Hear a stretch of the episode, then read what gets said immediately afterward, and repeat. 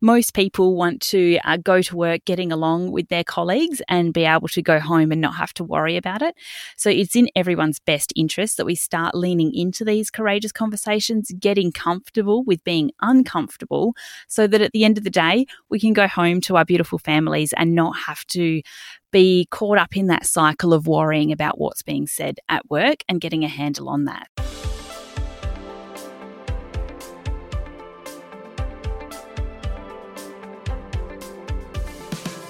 Welcome to the Happy Nurse Podcast.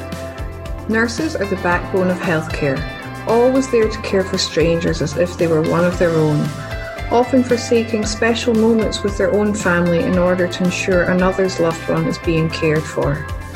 As nurses, self care is essential. I am Elena Mullery, nurse educator and self care mentor for nurses. I'm an RN with 20 years of clinical experience.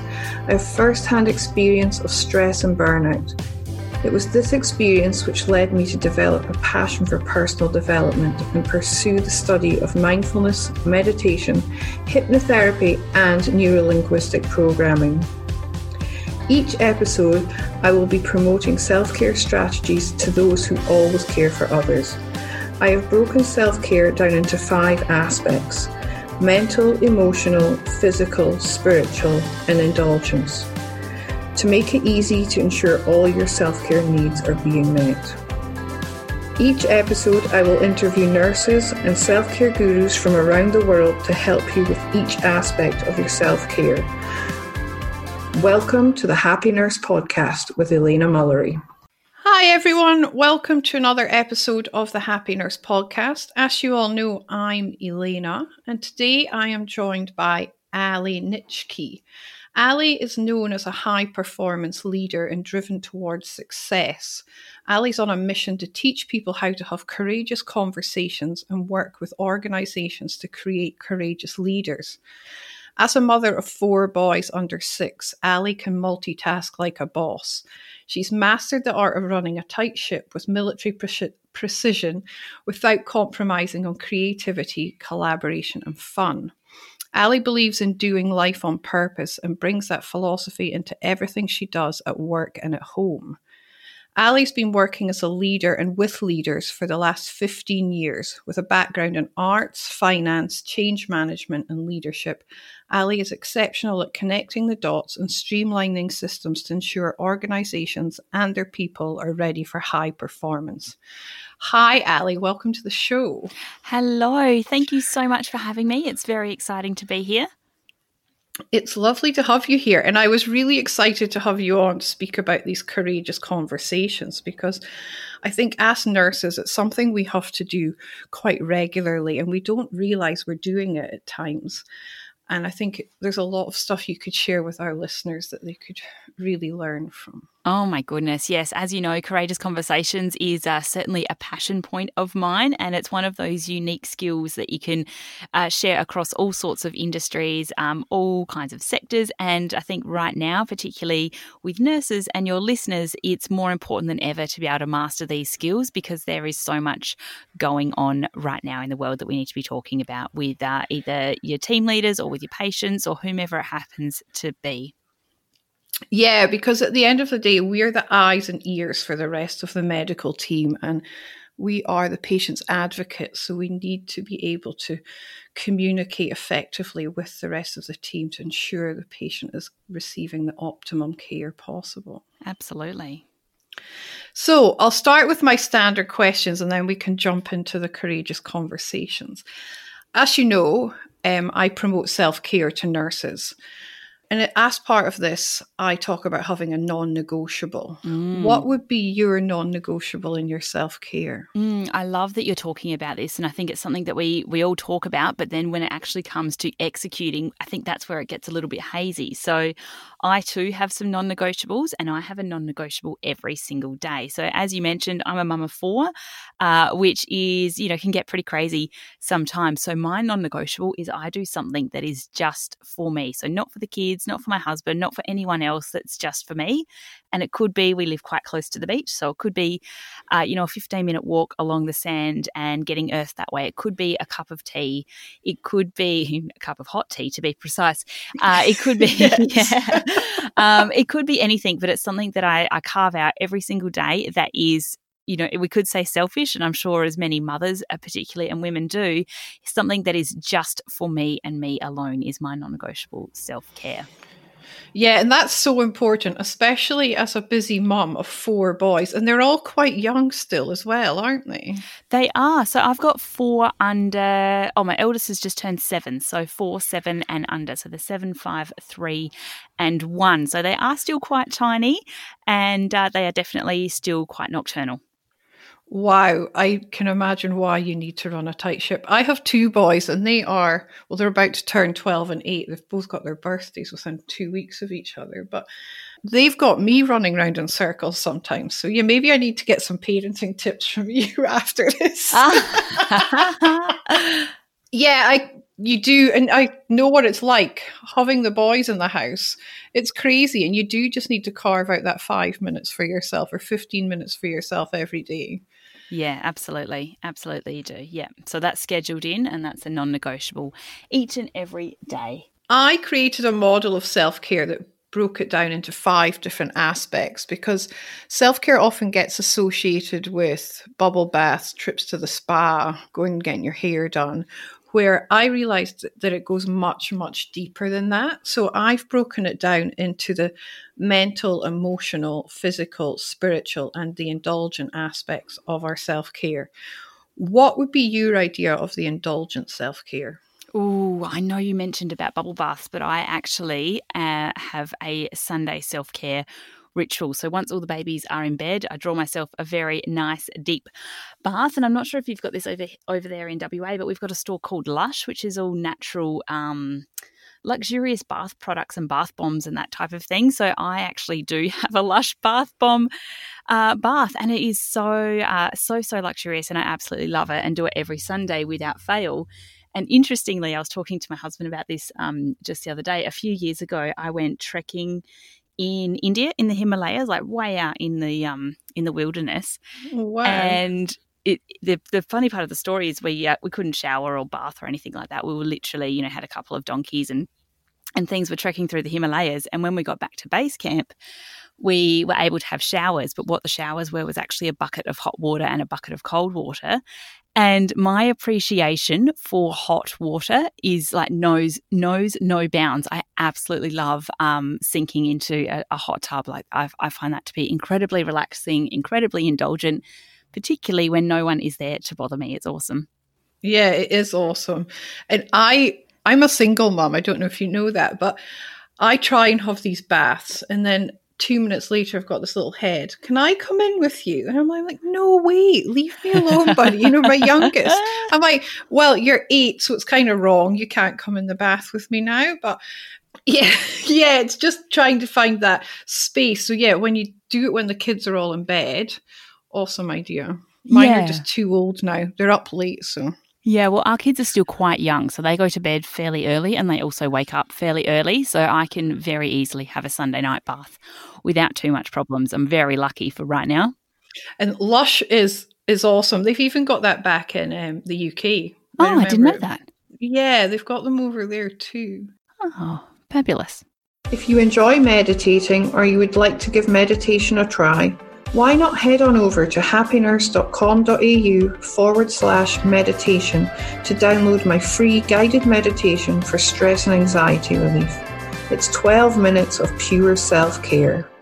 I always speak about being the best version of ourselves because I think if we're striving to always be the best version of ourselves, we can deliver the best possible patient care. Yeah. So, who or what inspires you to be the best version of yourself?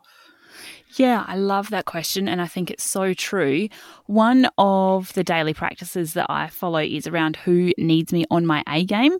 So every morning I've got a little uh, crush it daily thing that I fill out. And one of the questions on there is who needs me on my A game. So, depending on what day of the week it is or what I have coming up, will really depend on how I feel that out. But having that really specific intention around how it is that you're going to show up. You know, if you're at work, then it's for your patients. It could be for clients. Uh, on the weekend, it's for my kids. If it's something else, you know, that I need to show up for my husband, it's around really getting clear on who and how I need to show up for uh, each and every morning when I wake up. So my kids mostly. That's awesome that you've got that intention and you actually think about it every morning. I love that you do that as part of your practice. Yeah, it's good. Because I think if we live lives of intention, then things just seem to flow and go a lot more smoothly than if we're just running by the seat of our pants hence your tight ship with your four kids. Yeah. And I think, yeah, the kids do, they're one of my big inspirations as well, because I think if they can see me following my dreams and, and going after what I want, it's encouraging them to do the same thing when they grow up.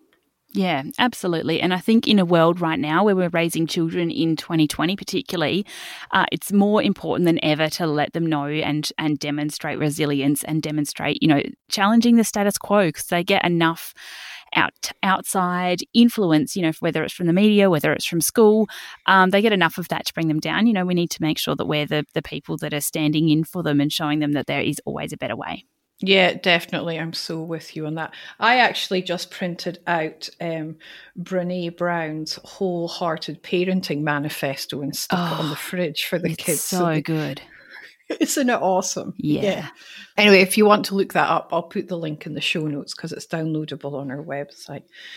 So let's get to the nitty gritty of these courageous conversations. I remember listening to you on Samantha Riley's podcast, and I was in the car and I was driving to work, and you were talking about these the five steps, and I just thought, oh my goodness, I need to get Ally on my podcast because this is gold for us as nurses. So I would love you to share your expertise with us. Yeah, sure. I would love to. And um, I call it the five steps to a courageous conversation because what happens, and particularly in the workplace, and this even happens at home, but I'm talking mainly in a workplace instance, is that we get so much uh, of the actual having having the conversation caught up in our own head. So step one of the courageous conversations is around mastering your stories. So this is all what I call the head junk, you know, the itty bitty shitty committee.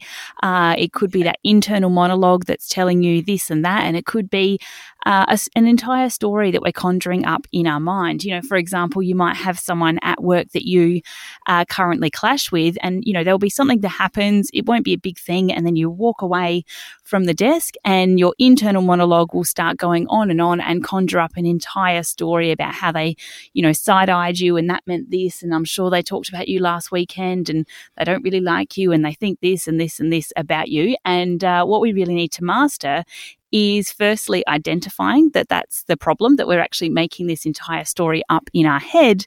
And then secondly, being able to change those internal thoughts. So there's a really great process that I use, and it's similar to a, a windscreen wiper on a car. And it's just you do that across your eyes, so across your actual vision, and you can go cancel. And that is a pattern interrupt for your own internal dialogue and monologue that can very often get out of control. So that is step I one. Love that. Yeah, yeah. It's like always, I speak about us being mind readers, and that's what we're doing in that situation, isn't it? We think we know what someone else is thinking, when actually it's just all the story we're creating in our own mind. Yeah, yeah. So a, mi- a mind reader, but then also a bit of an embellisher as well. So we do tend yeah. to conjure it up into a huge uh, thing uh, that doesn't end up being that way at all.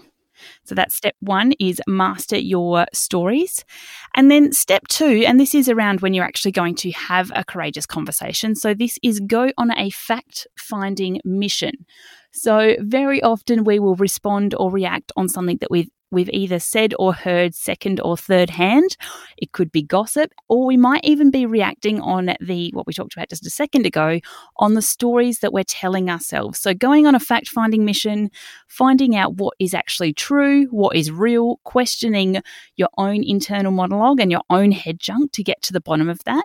And a really great self coaching question for this one is Is that true? And how do I know it's true? Beautiful. I love that. Yeah. I often encourage my listeners to use the acronym THINK. Is it true, helpful, inspiring, necessary, or kind? Ah, I, awesome. Yeah, I get them to look at their stories through that lens as well. That's great. I love that. I haven't heard of that acronym before. Yeah, it's very useful. Yeah, it's great. Uh, and then step three is begin with the end in mind. So, more often than not, the reason that we get so caught up with not having a courageous conversation is that we don't actually know what we want the outcome to be. So, courageous conversations are solution, resolution, or progress focused. So, we always want to be getting to some kind of end result or moving forward in some manner. So, beginning with the end in mind, what is it that you actually want to have happen? You know, if it's with a colleague that you're having a hard time with, do you want to be able to mend that relationship to be able to have a better working relationship? If it's patients, where do you want to be directing these families to? Is there, um, you know, some kind of process that you're already following? Perhaps it's even your own leader um, or supervisor. You know, what is it that you actually want to happen as a result of the conversation? So once you know what you want the result to be, it's a lot easier to work backwards. So that is step three begin with the end in mind. That's awesome. You can focus on the outcome that you're aiming for rather than going into the story. That's right, yeah. Um, and then step four is uh, plan it out. So once we've mastered our, our stories and we've figured out what it is that we're telling ourselves about the particular situation, uh, and then we've also gone on our fact finding miss- mission. So we've found out what it is that's real and what's not real. We know where we want the, the conversation to go. So those first three steps make out the plan it out. And this is where we go, okay, well, we know uh, I was telling myself this, this, and this. We know that here is the real story. What I want to happen happen is that we uh, can mend this relationship by doing X, Y, and Z so that we can have a great working professional relationship and plan it out that way. Is step four, plan it out. And then we move on to step five, which I call find the space. So this is a sort of a little bit two pronged. So holding space for someone, because courageous conversations can be quite, as the name suggests, confrontational. It also usually means that there's going to be some kind of emotion involved. So whether it's uh, someone who has a release of emotion and gets uh, quite teary, or it could be someone that gets quite uh, defensive and and angry as well. So making sure that when we find the space, that the physical space, the environment is appropriate. So we wouldn't be having a courageous conversation in the middle of the floor. We wouldn't be having a courageous conversation in a meeting, but really finding a space where the where there is a, an understanding that you can have an open, honest, and frank conversation that moves to a resolution, solution, or progress. Awesome. Yeah.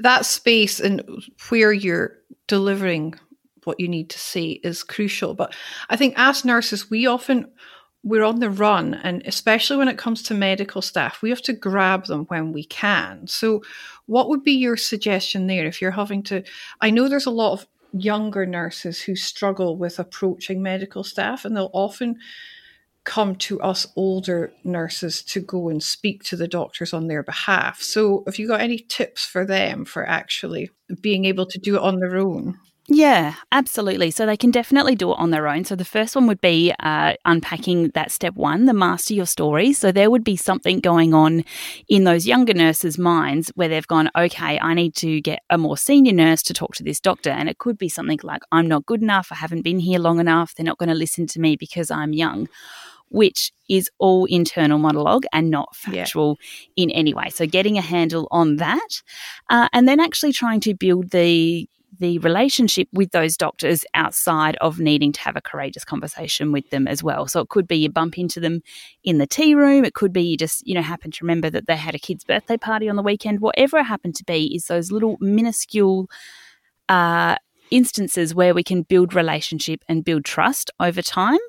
And if they do need to speak to a doctor, we do a thing called a pre frame. So, hi, Dr. So and so, I'd really like to talk to you about X, Y, and Z. Please let me know when you have a time today, this week, however important it happens to be. Awesome. Yeah, that's a great idea with the pre frame. And yeah, as you say, trying to communicate with them away from when you're having to have these courageous conversations too is gold because you need to build that relationship with these medical staff. And I think I remember, and I'm the same, I try to stay away from doing any kind of agency work because I like my comfort zone and I'm quite happy to admit that. And I work with the same team of doctors all the time, but I've got a really good relationship with them. They understand me, I understand them, they know my capabilities, and they give me a deal of autonomy with dealing with their patients. But I don't like going outside of my comfort zone because I then am in that position where I have to kind of put myself in these courageous conversation situations. So, yeah, it's not just the junior ones, probably. I think us older nurses are in the same boat. So, yeah, thank you. That's gold. Absolutely. And I think one of the beautiful things about being comfortable and getting outside of your comfort zone is when you start to really unpack the, the circle of comfort and the circle of growth.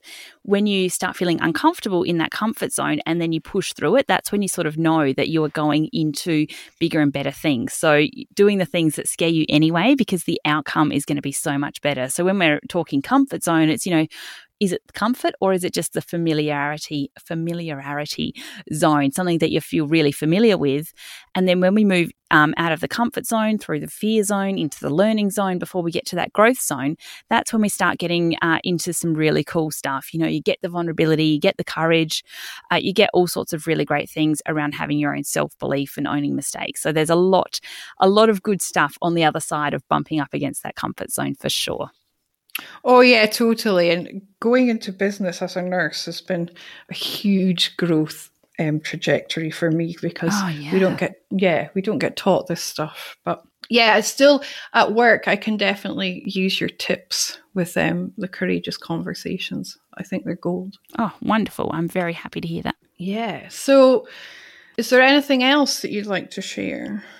Uh, I think that just understanding really that the reason that we avoid having these courageous conversations is more often not based on something that is totally made up in our head. So at the end of the day, when we're in the workplace, I like to give everyone a generous assumption. So most people want to do the right thing. Most people want to uh, go to work getting along with their colleagues and be able to go home and not have to worry about it. So it's in everyone's best interest that we start leaning into these courageous conversations conversations, getting comfortable with being uncomfortable, so that at the end of the day, we can go home to our beautiful families and not have to be caught up in that cycle of worrying about what's being said at work and getting a handle on that. So where you can lean into the uncomfortableness uh, because it is so there's so much good stuff on the other side when you can have those courageous conversations without it being a big issue. Yeah, totally. This beautifully fits into the mental aspect of my um, model of self care because yeah. I speak about this inner critic, this voice, the dialogue, you know, these stories that we tell ourselves. And they do, they can stop us in our tracks and really hold us back. So, yeah, unpacking that, realizing when we're going into these stories and we're doing the, the shoulds and the coulds and the mind reading mm-hmm. is um, huge key to your self care, really, because then if you're aware of that and you're addressing these aspects every day, it allows you to enjoy that indulgent aspect even more because you don't, as you just said, you don't have all that mind chatter, that worry. You're leaving work at work. It's you're quite happy with who you are and, and what you've done. Yeah, absolutely. And I think uh, it might have been earlier this year or maybe it was late last year, but World Health Organization recently declared burnout as a syndrome. And I also yeah. saw, I'm not sure if you've heard of Dr. Libby. She's up in Queensland, but does a lot around um, natural health, you know, eating natural food to for optimal health. Okay. And yeah. uh, she's recently done a study on stress. You know, all these women were coming in and they're all quite stressed. And she's like, what is it that is causing stress, which then leads leads to disease? And what she found was that the biggest contributor to stress was the stories that we're telling ourselves. So imagine if we could get a handle on those, and then we would reduce our stress levels, which of course would reduce burnout, which would of course reduce absenteeism and all sorts of other things. So, yes, it is very much the uh, the, the starting point, I believe. Yeah, definitely, because that burnout being classified as a syndrome last year was huge. They've actually acknowledged that it's happening and it's present. And I think stress is the most, the second most compensated work related illness in Australia at the moment, if you look at the figures. So yeah. it's, um, it's a big issue that we need to deal with. And there's this new phenomenon too in the healthcare industry called compassion fatigue, where it's ah. just that, ah. yeah, we kind of become so overwhelmed with the amount of stress and trauma that we're witnessing that we can no longer offer compassion and empathy to these patients. And that's burnout is a contributing factor to that. So, yeah, if we can address that stories we're telling ourselves, it can really stop us going down the path towards that burnout and compassion fatigue. Yeah, absolutely. I hadn't heard about that, but it makes perfect sense um, as well because it's it takes a lot to be able to give empathy and show compassion to someone, whilst also being able to manage what is right now a very heavy workload for many in the in the healthcare sector. So, thank you. Yeah, my pleasure. It's something that I'm passionate about and I speak about quite regularly. But yeah, I'd ran a webinar on the weekend and there was a few nurses jumped on who were actually in isolation in Victoria, having mm. been exposed to patients who have got COVID 19. And it kind of opened my eyes into just what my colleagues over East are dealing with because here in WA, I'm very, very grateful to be in the position I am. And my colleagues back home in Scotland, they're obviously on the the last line of defense with the virus too. So, yeah, that added stress that's on us on top of what we already were dealing with is huge at the moment and I can imagine that the stories are probably running rampant in people's heads. So, yeah, this has been an awesome conversation to have with you to offer people some extra tips and strategies to help deal with what could be going on in the mind chatter. Yeah, absolutely. And I, I mean, I'm lucky I'm in Adelaide in South Australia as well. So we don't have many cases here either, but my heart is and thoughts are always going out to those on the est- uh, on the eastern seaboard who are very much doing it tough and uh, those particularly in the medical field who are doing incredibly long hours away from family and friends. And, you know, thank you to all of your listeners and all of the work that you and the rest of your um, nurses around Australia, the work that they're doing to keep us safe and really putting themselves in there. So, where you can, yeah, take some time out for yourself. Um, and if that means that you need to go and be indulgent and have a hot cup of tea, then absolutely go and do that because it's very important to fill your own cup. You're aren't able to help the rest of the, the country if there's, you know, if you're stressed and burnt out. And it's not a great place to be either. So please take care of yourself. Thank you. I'm sure my listeners will really appreciate that. Thank you, Ally. Thank you. It's been wonderful chatting to you. Thanks for jumping on. Thank you. I look forward to speaking to you again soon. All right. Thank you so much, Elena. Have a beautiful day. You too. All right. See ya. Thank you for listening to the Happy Nurse podcast. If you've enjoyed today's content and would like to join the Happy Nurse community, head over to Facebook and check out the Happy Nurse AU Facebook page and request to join the Happy Nurse community. Also, check out happynurse.com.au for access to free downloads and subscription to my blog. See you soon, and in the meantime, remember to always offer yourself the same compassion that you so freely give to others.